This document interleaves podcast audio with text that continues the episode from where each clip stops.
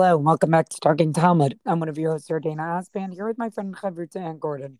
Our daf today, Masachet Yoma, daf Ayin Zayin, page 77. Uh, we'll be sending out some more information about our upcoming Siyum, which God willing will be in two weeks. Please register today. Let us know if you want to join us by offering some Torah and some reflections on this Masachet. Um, we look forward to seeing everybody soon. Uh, the beginning of the daf really starts with a very interesting and long Agadata. Um, and unfortunately, because of and both Ann and I mentioned to each other that we felt like we didn't particularly get enough uh, time to really sit with it and to think about uh, what exactly is going on here. Um, but I'm just going to sort of pull out two small pieces from that Agadata. And essentially, what that Agadata is talking about and this piggybacks off a little bit to something that I mentioned uh, yesterday's daf is there's a whole discussion about Daniel. And one of the things that happens at the end of Daniel is, is that he has a series of sort of conversations or visions with different malachim, with different angels. And so sort of going off on what happens in Daniel with the angels, the Gemara here goes through a series of psukim that really appear in Yechezkel um, and discuss this very interesting story that happened with the Malach of Gabriel, with Gabriel. Um, and one of the things that it describes in Yechezkel, um, and this is really sort of a linking of something that takes place in Daniel in, in Parak Yud in chapter 10, and comparing it to a pasuk that they find in Yechezkel, also Yechezkel Parak Yud in, in chapter 10. Um, where it basically says that um, Hashem is, you know, basically God is very, very angry at everybody, you know, at, at the Jewish people.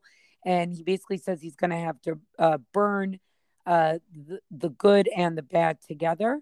And that right away, you know, God speaks to Gabriel. And again, it's it's odd because the conversation or the the part of that that God is angry starts off quoting a pasuk from Daniel, but then the conversation that God has with Gabriel is from Pasuk and Yechezkel. So it's sort of like going back and forth between two Sfarim, which is very interesting.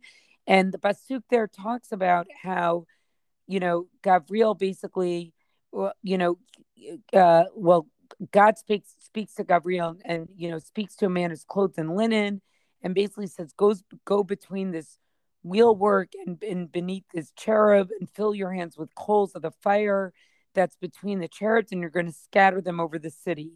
Um, and then it says afterwards that the cherub stretched his hand out, um, uh, you know, b- between the cherubs into the fire, and he took the hand and he, you know, and he takes his embers, these embers, and he goes out. And so uh, we have an interesting understanding here. I'm a Rav Chana Bar Bizna. I'm a Rabbi Shimon Chasida. So Rav Chana Bar Bizna says in the name of Rabbi Shimon Chasida Ilmale lo nitztanu gachalim yado shel kruv liyado shel Gavriel lo nishtaru misunoneim shel Yisrael sarid ufalit. So Rav, Rav Chana bar Bizna says that basically, if it was not for the fact that the embers were cooled as they were basically passed from the hands of the cherub to the hand of Gavriel, right? Instead of sort of Gabriel taking the embers directly, right? Even though Gabriel was told to take them directly, it seems they went to the cherub and then they went to Gabriel. This is symbolic of sort of like God's anger cooling down. And therefore, there was like this remnant of Bnei Israel that was allowed to survive. That that's really what this is an allegory for. Even though God tells Gabriel to directly take the embers, the fact that there's this cooling down period shows that God was eventually going to cool down and not everybody would be destroyed. Um, just a very interesting read of those psukim because again, it seems like God gives one instruction, right, that the coal should be taken directly, but something else happens. The person in linen, who again is meant to be the malach of Gabriel, does not take the coals directly. The second piece follows right afterwards that I thought was interesting, where it says "Ukativ ish levush habadim asher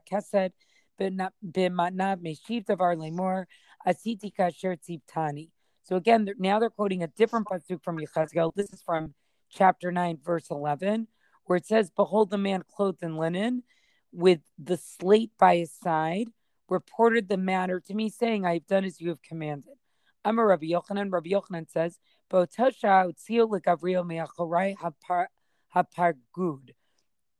Rabbi Yochanan says at that moment they cast Gabriel up from behind a curtain of Pargod where all the inner angels were.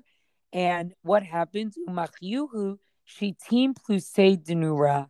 And they struck him with 60 blows, or that's what plusei of are fire. He somehow was given like 60 lashes. Amrule, they said to him, E lo avada, lo avad. If you did not do, you did not do it um, la'avad yavad. And if you did, you did do it.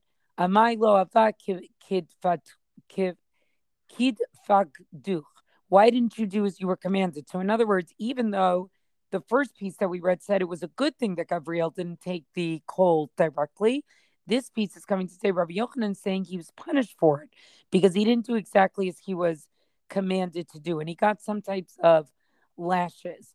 Um, and then it also says, "V'o davat leislach ein mishivin ala kalkala," right? And also, even if you did do it, didn't you know that you don't deliver? Basically, you shouldn't give a, a report about destruction directly. Now, it's kind of interesting because they're sort of saying, Gabriel, you didn't do exactly what you were supposed to do, but yet also on the other end, you should never have delivered uh, this piece of bad news. Now, I was very taken by this, like what is this whole thing that Gabriel's being punished? The idea of punishing an angel, right? Isn't an angel always doing just what God wants? And second of all, here we seem to see that an angel did not follow exactly what God wanted. Like, and don't you agree that in a way it's almost saying like an angel had free will, right? Gabriel was able to deviate from what God wanted him to do. And that's something that we never say that angels can do. I don't really. Yeah, it's very striking. Right. I, I don't know the answer. I'm just raising the question. But the other piece I just want to answer here is, is that apparently uh, that this idea of a angel being uh, punished appears in few other Gemaras. It appears in Chagiga um, and Daf Tet Vav and also in Bava Metzia um, as well. So, you know, maybe I, I think this is going to be one of these things I'm going to stick in the back of my head. When we get to Chagiga, I'm going to look at it a little bit differently. So, what I'm taking out of this stuff is yes, there's this whole long Agadatek here, but it's having angels behave in a way that we don't typically think of angels. We have Gabriel not doing something that he was supposed to do exactly the way he was supposed to do it. He gets punished for it. Um, but yet we start off by saying it was a good thing that he did it this way because it saved the Jewish people. But this whole idea that an angel somehow had free will and could be punished for it, it it's just nothing that we typically learn or think about when it comes to Malachim. So I have just two small comments. One is on the first piece, which is this idea that there's a diminishment of punishment because there's a cooling off because of the like the intercession of the of the crew of the cherub here that's going to pass the coal, you know, or the embers, whatever. It's going to take a little bit longer, a tiny bit longer to get to Gabriel. So, so it's going to be um well, well not much a, cooler. It's basically a kosheni. That's what I decided. Right. So I kept thinking that also that it was a kosher right? like, like in, in yeah. Hilchot Shabbat. But but also like kosheni, I feel like we're talking here about what is a such a I'm not saying it's not real, but the amount of diminishment of temperature in that, you know, immediate transfer, let's say, is very little. So I feel like it's making the point without like the point is that there's always going to be a, a remnant of Bnei Israel. And the fact that there's an intercession there between Gabriel and the and the embers itself is is what allows them, you know, Chazal to interpret it that way.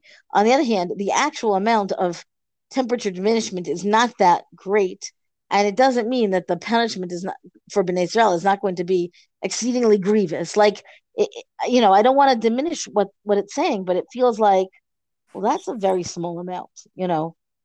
Yeah. On the other hand, the promise of a remnant is a huge promise. So, you know, it, it's a little, as I said, as you said, rather, it, it's a little bit difficult, and, and I think it bears, you know, further food for thought.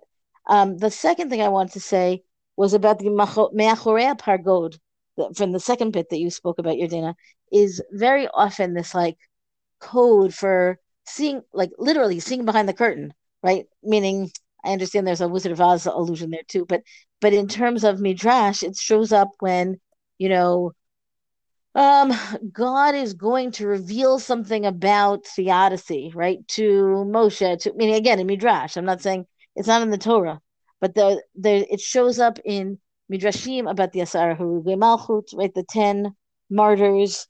Um, we speak about them on Yom Kippur. We speak about them on Tisha B'av in the liturgy.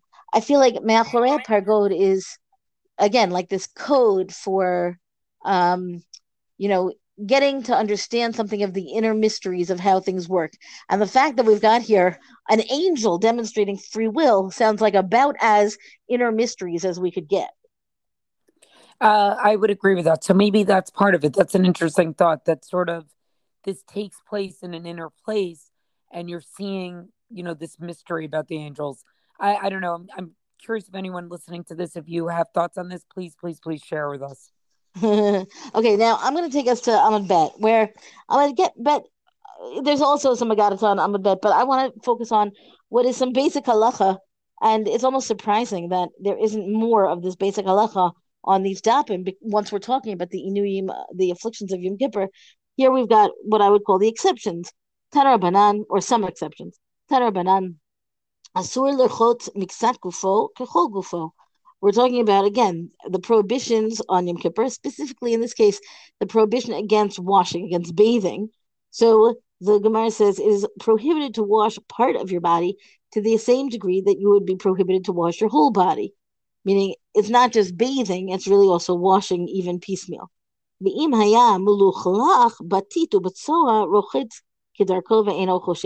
But if for some reason you a person got dirty from mud or excrement, then you wash regularly, meaning you don't stint. Stint, is that the right word?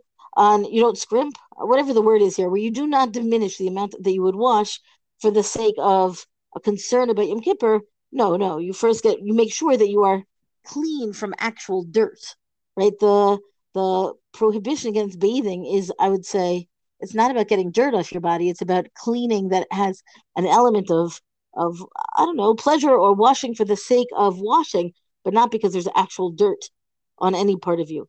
And then the Gemara continues, Asur lasuch miksat gufo kechol gufo, just as it is prohibited to bathe part of the body like the whole body, it is prohibited to anoint. But this, in this case, it means smearing some kind of oil on some part of the body, the same way it'd be for the whole body. But, and here's the exception, v'im hayachole o shayulo chatatin brosho, if the person is sick and therefore needs some medicinal salve or something, or if one has scabs on his head, which is not a very pretty picture, that would hurt if you do not use the oil, or again, I guess it applies to some kind of ointment, right? Um, this is not, this is like even without it being prescription, right? This is something that a person can d- decide on his own. Uh, then you can carry on in your usual manner and you don't have to worry that there's a, a violation of Yom Kippur because these are, again, this is not anointing for the fun of it or for the for the cultural aspect of it. This is something more medicinal and therefore considered necessary in a different kind of way. Tana Devei Menashe, Rabbi Shimon ben Gamliel Omer, Medicha Isha Yada Achad B'mayim, V'notenet Pat L'tinok Ve'eno Chosheshet. And here's another exception the school of Menashe taught that Rabbi Gamliel, Rabbi, sorry, Rabbi Shimon ben Gamliel says that a woman can can wash one hand in water so that she's not touching any food, right? This is the point is that she's not touching any food before she's washed her hands in the morning, and she can still give food to the child, to a child, and she doesn't have to worry that she's violating a concern, violating the bathing on Yom Kippur. Meaning, there's a way to to handle food that involves washing your hands or eh, you know, at least it starts by saying one hand. Um, and again, this is not a concern of bathing, rechitza. And then they say about Shammai, this is really interesting. Amru alav al Shammai hazaken, shelo ratza achat, v'gazru alav la'achil. They said about Shammai, meaning Shammai hazaken, who goes with Hillel hazaken, right? We know about Shammai. He said he did not, it says that he did not want to feed his children with just the one hand, why? Because he didn't want to have to wash the hand. So he therefore he didn't want to feed his children. Meaning he wanted to be stringent in this example that was given just above of how you could feed with one hand. So, but of course, the problem with that is then you're not feeding children over Yom Kippur. So, therefore, Gazru Alav, right? He has this extra stringency, and they made a decree apparently against Shammai himself. He had to wash both of his hands in order to make sure that so, that he's not avoiding washing the one hand. He has to wash with both hands. And then again, the reason my tama amar Abaye mishum shivta. What's the reason he had to wash? What meaning? So therefore, he's going to have to wash both his hands so that he can feed the children. But then the question is, why do you have to wash your hands before touching food? And we would have a very different answer. Abaye here says because of shifta. Shifta is an apparently an evil spirit who would, you know, be on the hands in the morning before you've washed until time in the morning. Um, we would of course wash our hands at any point in the day preparing food because of issues that we know about hygiene and cleanliness and so on. And then the Gemara has another couple of exceptions of what when you don't have to be worried that you're really violating rechitza. Tanara banan haolech lahagbil pnei avivo pnei rabo pnei misha gadol mimenu over al. If you're going to greet your father or your teacher or anybody who's greater than you are in wisdom, and you have to cross a river along the way. And this, of course, is fascinating because what are you doing on Yom Kippur? Again, this would be a very different Yom Kippur than the way we generally think of Yom Kippur. you could cross the water all the way up to your neck and not worry that this is a violation of of rechitza of washing because of course the point is that you're crossing the river in order to go greet the person you're going to greet but then the gemara comes and asks you know what if it's not somebody who's greater than you in terms of wisdom or whatever and you know where you have to give the cover what if the teacher is going to visit the student and then um and then this is a it ends up being a machloket um, or rather an inconclusive incident. But my point here in addressing these is to say that as much as these inuyim are very serious, we're talking about Yom Kippur. On the other hand, there's also a very um, almost common sense approach here in terms of, you know, making sure that you are still you're not walking around with, you know, any kind of actual filth on you. You're not subject to um, pain from uh, from a skin eruption or something like that that would require an ointment and an ointment. Um, and and yeah, you should wash your hands if it means that you would otherwise not be feeding your children. Hello. So I feel like the Gemara takes a very like again a very common sense. You know, yes, you have these afflictions in Yom Kippur, but also don't be an idiot about them. You know, the other thing I, that struck me about this daf. Well, first of all, let's just go to Abaye it's interesting on like before we were talking about something practical like if you're dirty wash it off and Abaye brings in this like really weird thing about the demon which like just seems so unnecessary. Um i think it's unnecessary because we don't live with demons in this way. I think that there was a and we've seen this like go back to bracha right? I feel like demons were alive and well in the time of chazal and a very very serious culprit in illness. Yeah, I, I guess you're right. I mean, I guess okay, fair. I think it's like a different understanding of illness, one that we don't relate to today. So does a demon right. mean what we would call a germ today or something like that? I think so. The other piece here that I want to mention is is that, you know, up until now, when we've been talking about all the pieces of the avoda, there was very little about Yom Kippur where we saw like, you know, Tanaim or Amoraim. And again, it's because they weren't doing the avoda their experience of Yom Kippur was not what happened in the Beit HaMikdash. So there wasn't sort of these eyewitness accounts. Here, when we get to the parak of how is Yom Kippur really practiced today, we start to see sort of the eyewitness accounts of halacha and how to learn halacha that way. I really like that observation. I think this point about Shammai Hazaken is exactly that. But like we know something about what he was doing, or rather not doing, in his you know excess observance of Yom Kippur right. which is and a different kind of thing. Yeah. Exactly. And and that's not something that we saw before. Well, that's our top discussion for the day. Rank us review us on all major podcasts. Thank you to Rabbanit Michelle Farber for hosting us on the Hadran website. Let us know what you thought about this daf on our Talking Talmud Facebook page. And until tomorrow, go and learn.